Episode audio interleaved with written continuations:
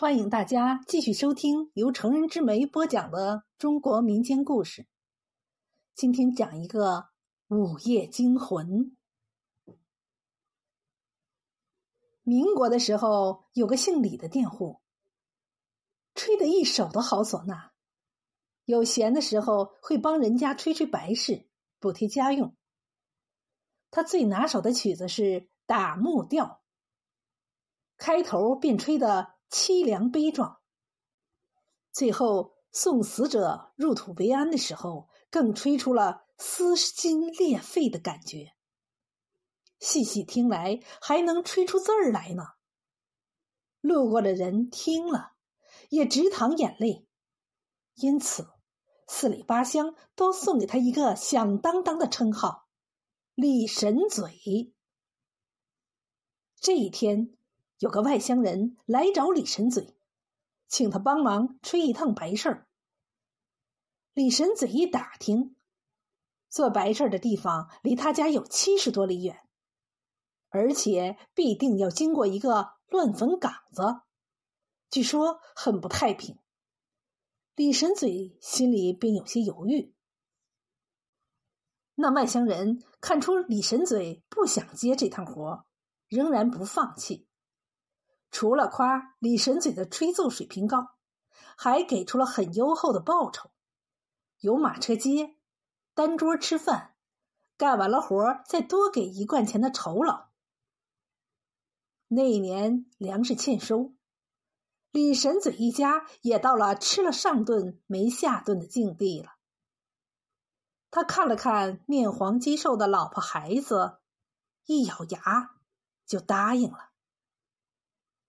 这趟活做的挺顺利，李神嘴干完活吃了饭，领了工钱，将唢呐包好背在背上，就匆匆的往家里赶。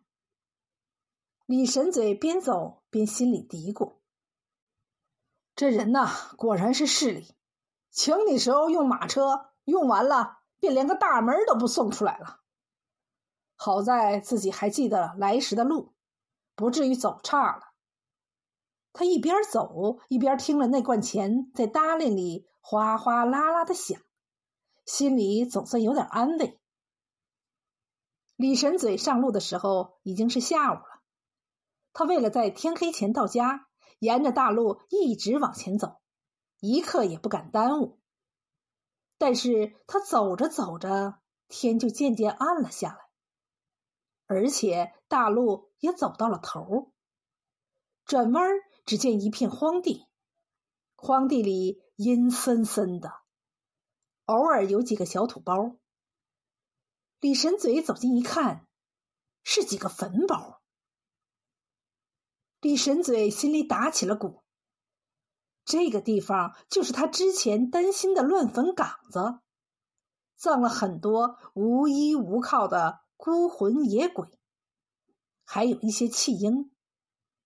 说是葬，其实就是凉席一卷，半尺黄土盖身，勉强算是没有曝尸荒野。想到这里，李神嘴只觉得背脊一阵发凉。他虽然吃的是死人饭，但毕竟都是在活人堆里干活呀。如今一个人孤零零陷在死人堆里，只觉得。两腿发软，身上直冒冷汗，但是不走也不是办法。李神嘴又大着胆子往前走了一程，转了一圈又转回来了。这不是传说中的鬼打墙吗？此刻天色已经全暗，李神嘴也不敢乱走了。他借着月光四下一看，发现不远处有个小房子。虽然外观简陋，但还避得了风雨，不如勉强歇上一宿，等明早天亮了再继续赶路吧。李神嘴进了破屋，随手拴上那扇破败的木门，到屋角一处草席上坐下。这破屋虽然简陋，倒还坚固，只在墙上开了一扇小窗，月光穿过小窗透进来，正照了他半张脸。李神嘴按着胸膛，稍微平复了一下吓得砰砰直跳的心脏。良久，他正准备摘下背上的唢呐，忽然觉得气氛有点不对，似乎有什么东西在背后呼哧呼哧的喘气。那声音不大，但在死寂的氛围中格外清晰，并且越来越重，越来越近。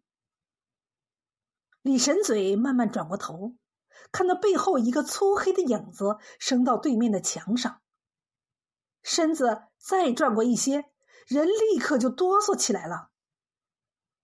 一头野狼正坐在李神嘴身后一丈多远的地方，他瞪着一双似蓝似绿的眼睛，呲着一口白森森的獠牙，他一边喘气，一边伸出猩红的长舌。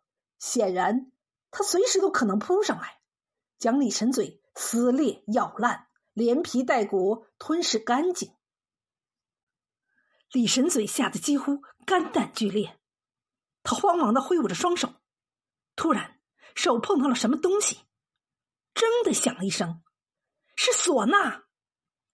他不假思索的将唢呐拿在手里，本能的把嘴巴对到唢呐口，用力的吹了起来。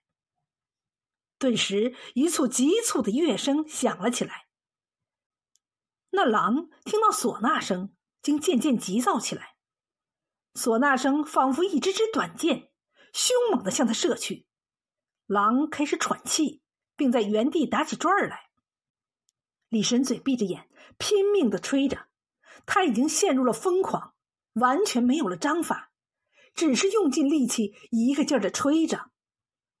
原先那些哀婉悲惨、如泣如诉的调子，此时全都变成了声嘶力竭、天崩地裂的呐喊声。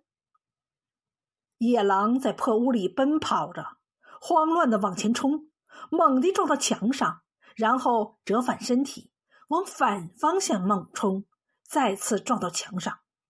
他似乎看不到李神嘴的存在。而是被一个可怕的怪物追赶着，他一刻也不敢停止。这样不知经历了多少个回合，野狼忽然昂起头，发出了一声极为惨烈的叫声：“哇呜！”听到这个叫声，李神嘴崩溃了。他相信自己命不久矣，再加上吹唢呐耗光了他的气力，便扑通一声栽倒在地。第二天一早，李神嘴悠悠的醒了过来，他已经神志不清了，疯疯癫癫的往家的方向跑去。当天，乱坟岗附近的人们议论纷纷。昨晚，他们听着悲壮凄凉的唢呐声响了半夜，都害怕的不敢入睡。两天后，有个大胆的屠户和人打赌，找到了破屋。他推门一看，只见一头野狼死在屋里，口、耳、眼、鼻都有凝固的血渍。